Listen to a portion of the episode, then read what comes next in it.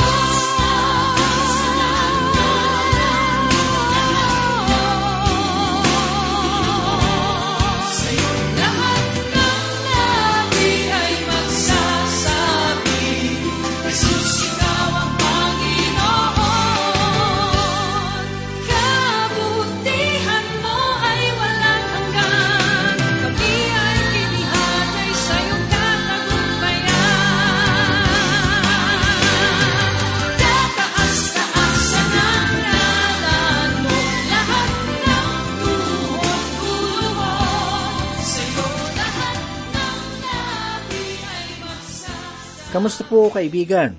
Tayo po ay natutuwa at muli tayong nagkasama sa oras na ito at tayo po muli ay mag-aaral at magsasaliksik ng salita ng Panginoon. Ako po si Pastor Dan at samahan po ninyo ako at tayo po ay matuto ng salita ng Panginoon. Tayo po ngayon ay muling dadako sa pagbubulay-bulay ng salita ng Diyos bilang pagkain ng ating buhay. Ipagpatuloy natin ang ating pag-aaral dito sa unang kabanata ng unang sulat ni Apostol Juan, unang kabanata. Tutunghayan natin sa mga sandaling ito ang karaniwang daan at pamamaraan na nilalakaran at ginagawa ng tao upang abutin ang banal na Diyos. Dito natin matutunghayan na mayroong kabiguan na tanging Panginoon lamang ang makatutugon at ito ay sa pamamagitan ng kanyang mahal na anak na si Kristo. Simulan po nating basahin ang ikalimang talata bilang ating pagpapasimula. At ito ang mensahe na aming narinig sa Kanya, at sa inyo'y aming ipinapahayag na ang Diyos ay liwanag, at sa Kanya'y walang anumang kadiliman. Ang kaliwanagan ng Diyos na nangangahulugan ng Kanyang kabanalan na salungat sa kasalanan ng tao. Ang pagkakaibang ito, ang siyang malawak at malalim na bangin, na naghihiwalay sa isa't isa, kung kaya't ang tao ay nasa kahabag-habag na kalagayan dahil sa kasalanan. Ang kalungkutang ito ang siyang dahilan kung bakit si Job sa ikasyam na kabanata ng kanyang aklat, talatang tatlumpu at tatlo, ay nanaghoy ng ganito, Walang hukom sa pagitan namin, na nagpapatong ng kanyang kamay sa aming dalawa.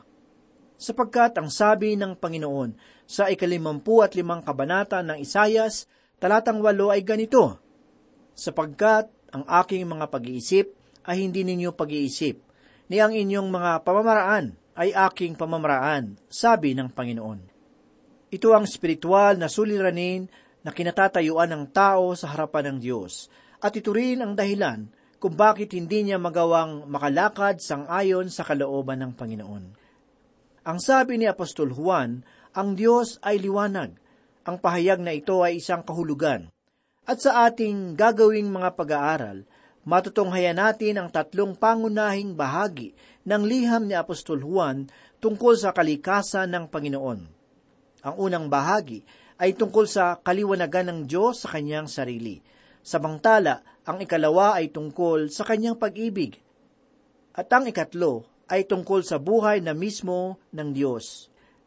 Ito ang tatlong pangunahing mainam at takilang katangian na mayroon ang ating Panginoon.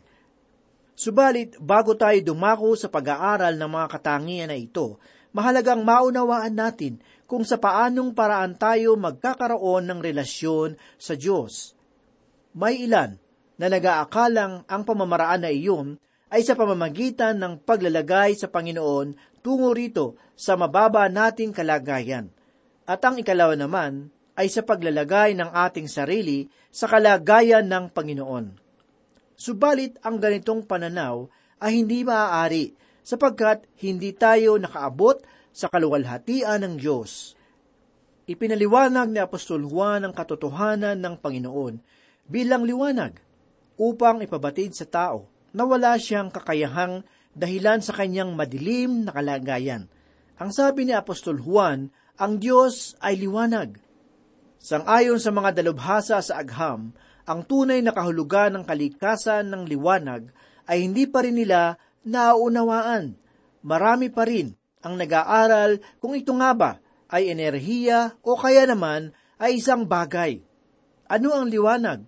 Ang siya nilang katanungan. Mapaano pa man ito, natitiyak kong ang pinagmumulan ng liwanag ay isa lamang. Gayon din naman, kahanga-hanga ring makita na sa tuwing ang isang ilawan ay binubuksan sa loob ng isang madilim na silid, ang dilim na nakapalibot sa paligid ay bigla na lamang napapawi at ang liwanag ang siyang nananatili. Minsan tuloy ay naitatanong ko kung anong nangyayari sa dilim, o kaya naman ay saan napunta ang dilim. Ano ba ang kakaibang bagay na bigla na lamang lumalabas sa paligid at nagbibigay tanglaw sa mga bagay-bagay sa loob ng isang saglit. Pinalayas ba nito ang dilim? Sapagkat noong ang ilawan na hindi pa binubuksan, ang kadiliman sa paligid ang siyang tanging makikita. Subalit, nang ang liwanag ay dumating, ang dilim ay biglang naglaho at hindi mo alam kung saan napunta. Ano gama talaga ang liwanag?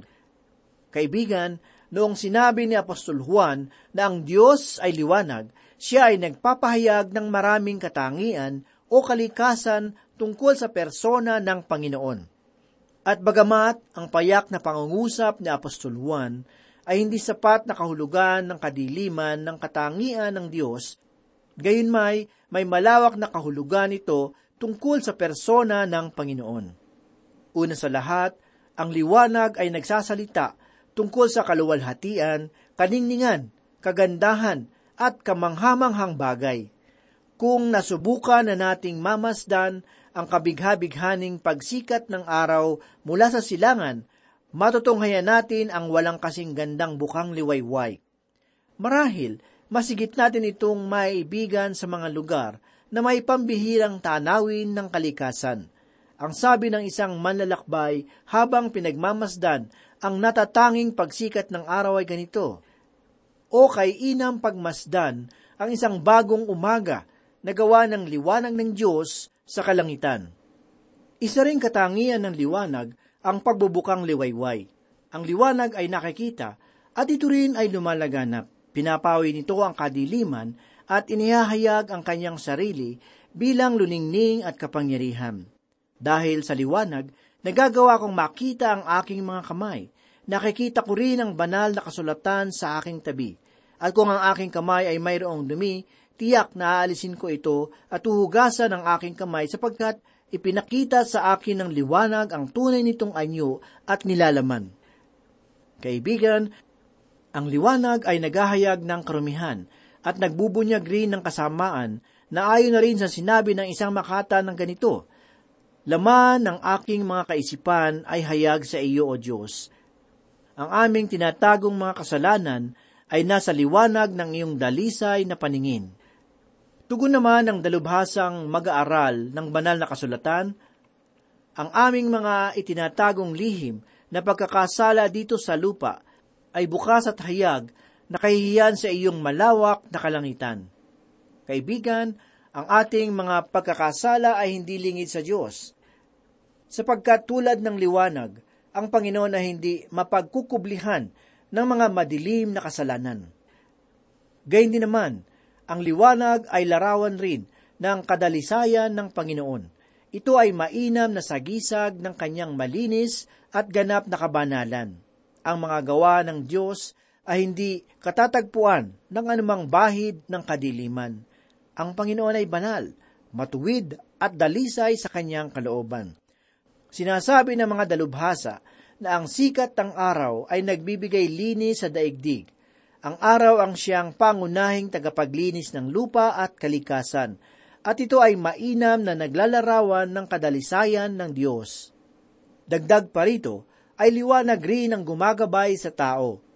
Ito ang nagtuturo sa atin ng daan upang tahakin ang isang landas na may tiyak na panatag at katapangan. Subalit, saglit nating pansinin ang kadiliman.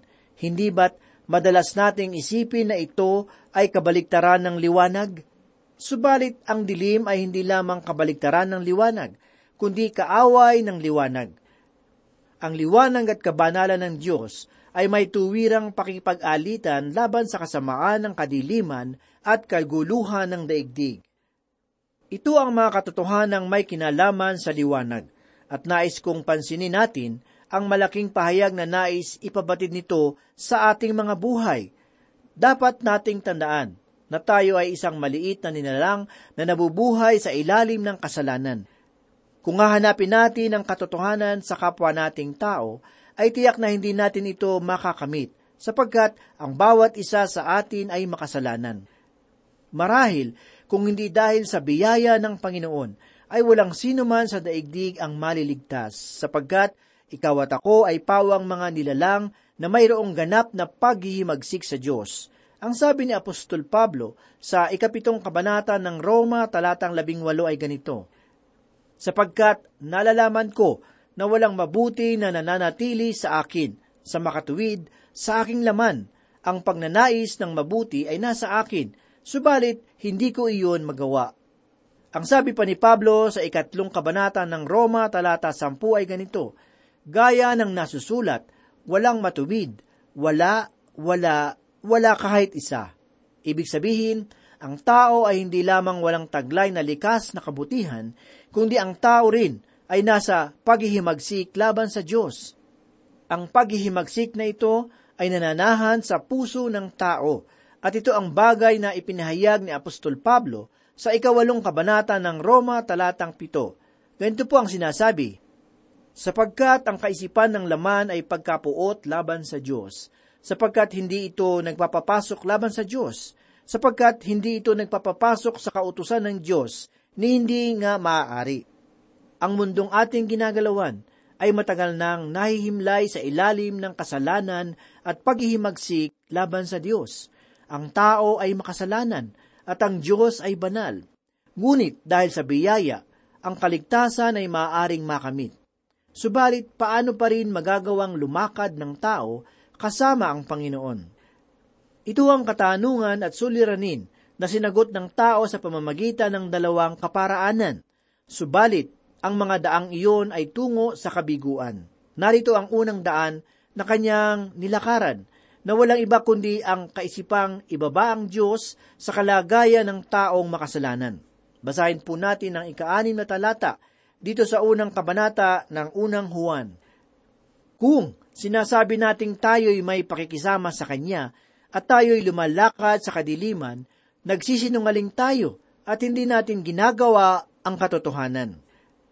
Kalungkutan para sa atin na marinig ang iba na nagsasabing sila raw ay mayroong relasyon sa Panginoon, subalit wala naman sa liwanag ng kanyang katotohanan.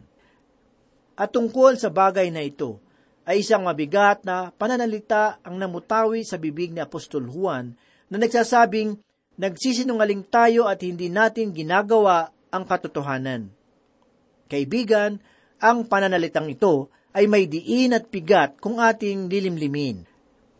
Para sa akin, ang gayong uri ng pananalita ay sasabihin ko ng may pag-iingat at pagsasaalang-alang, ngunit itong si Apostol Juan ay tuwiran at matapang.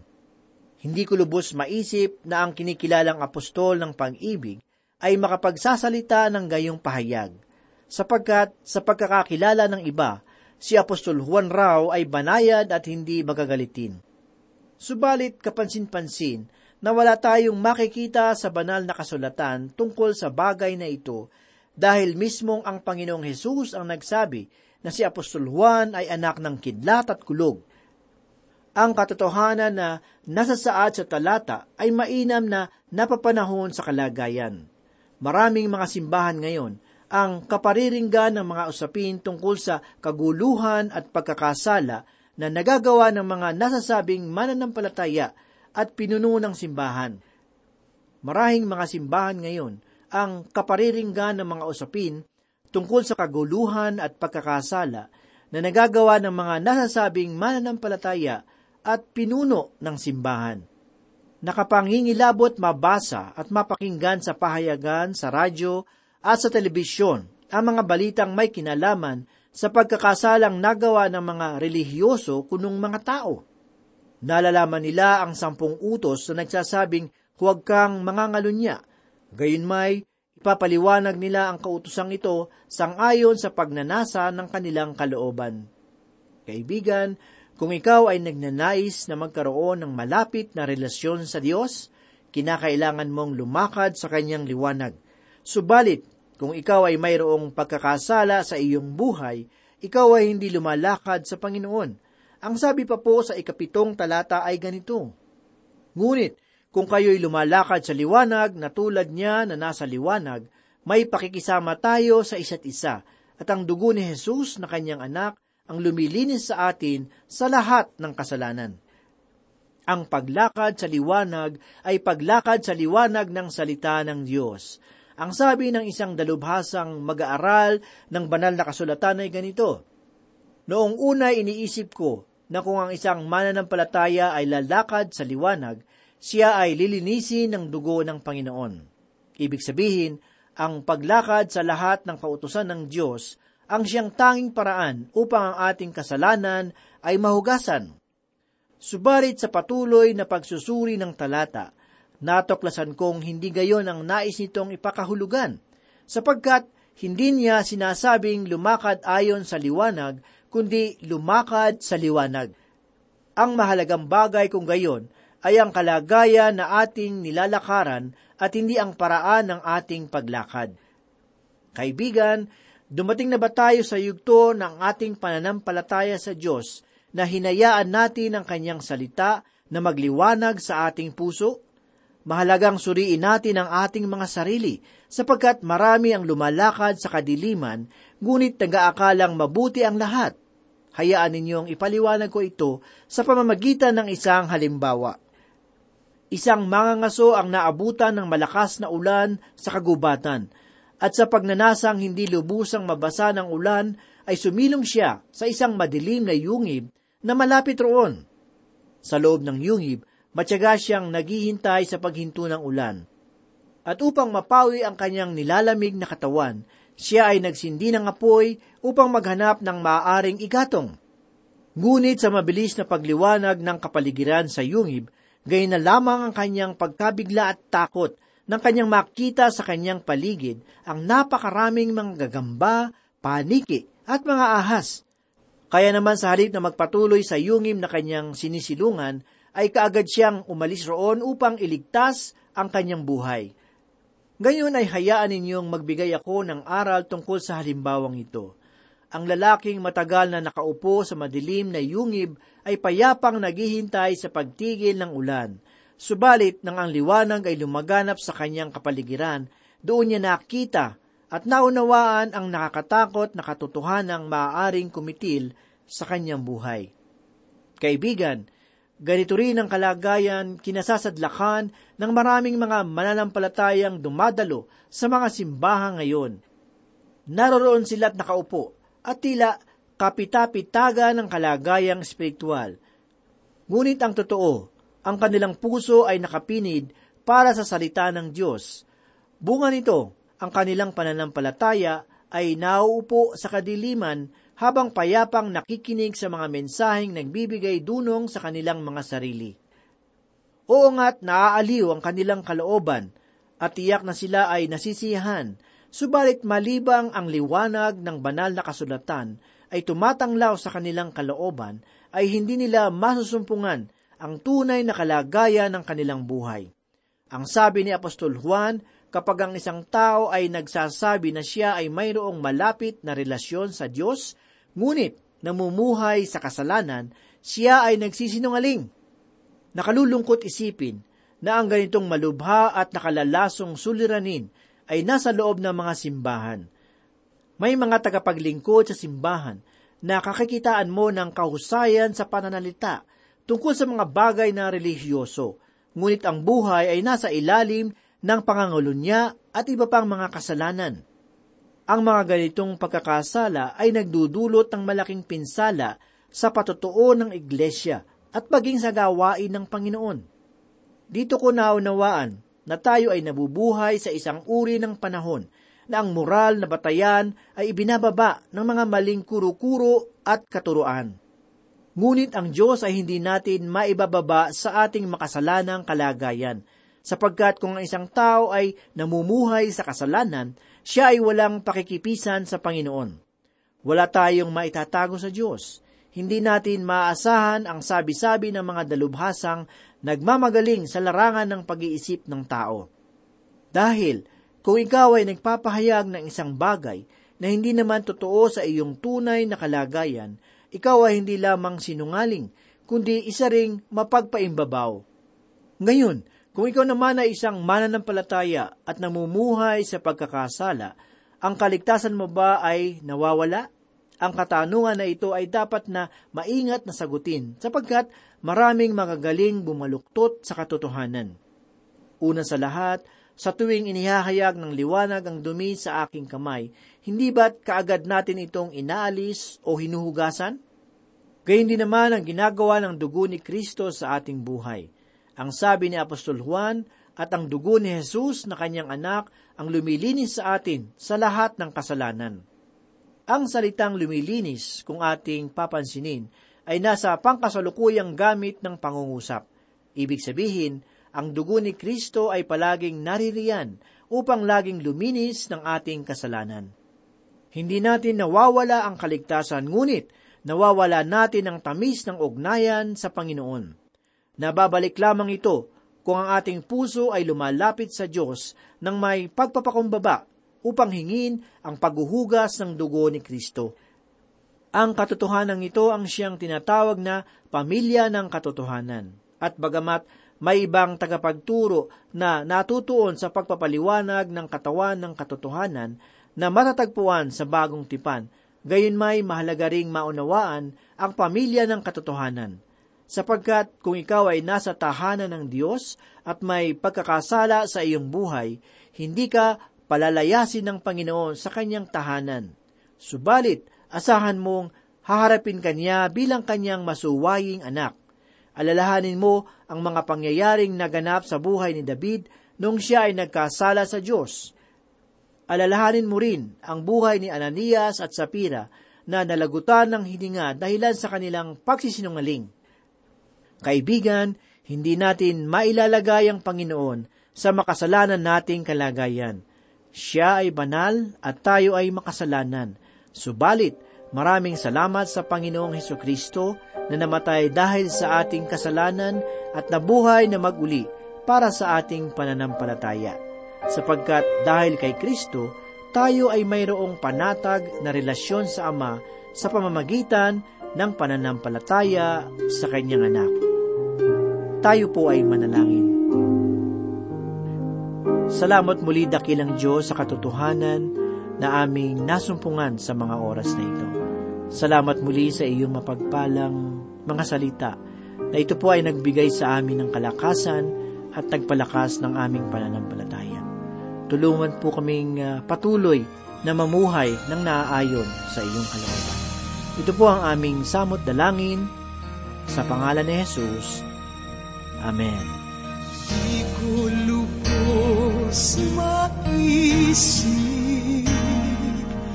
ang lawak ng iyong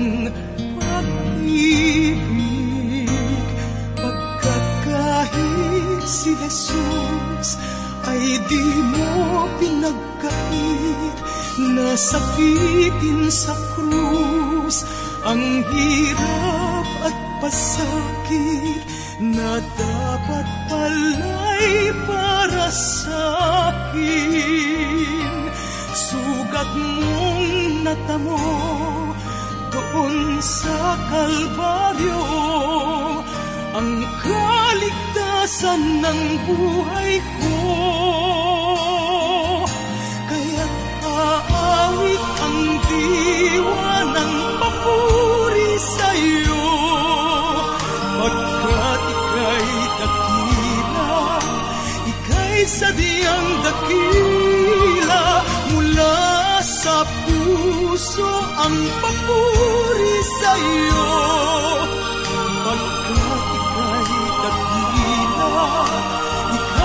ika'y sadyang dakila.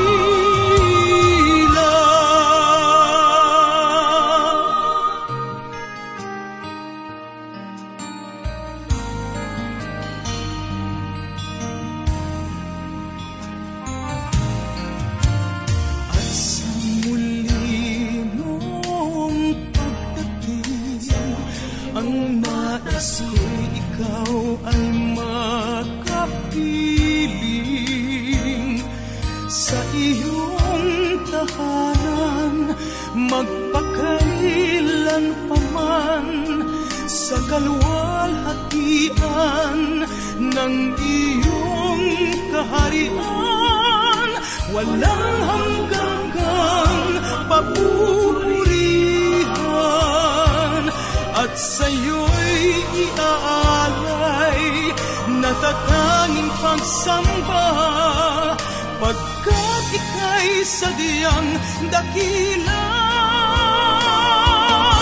Kaya't aawit ang diwa ng papuri sa iyo pagkat ika'y dakila ika'y sadyang dakila.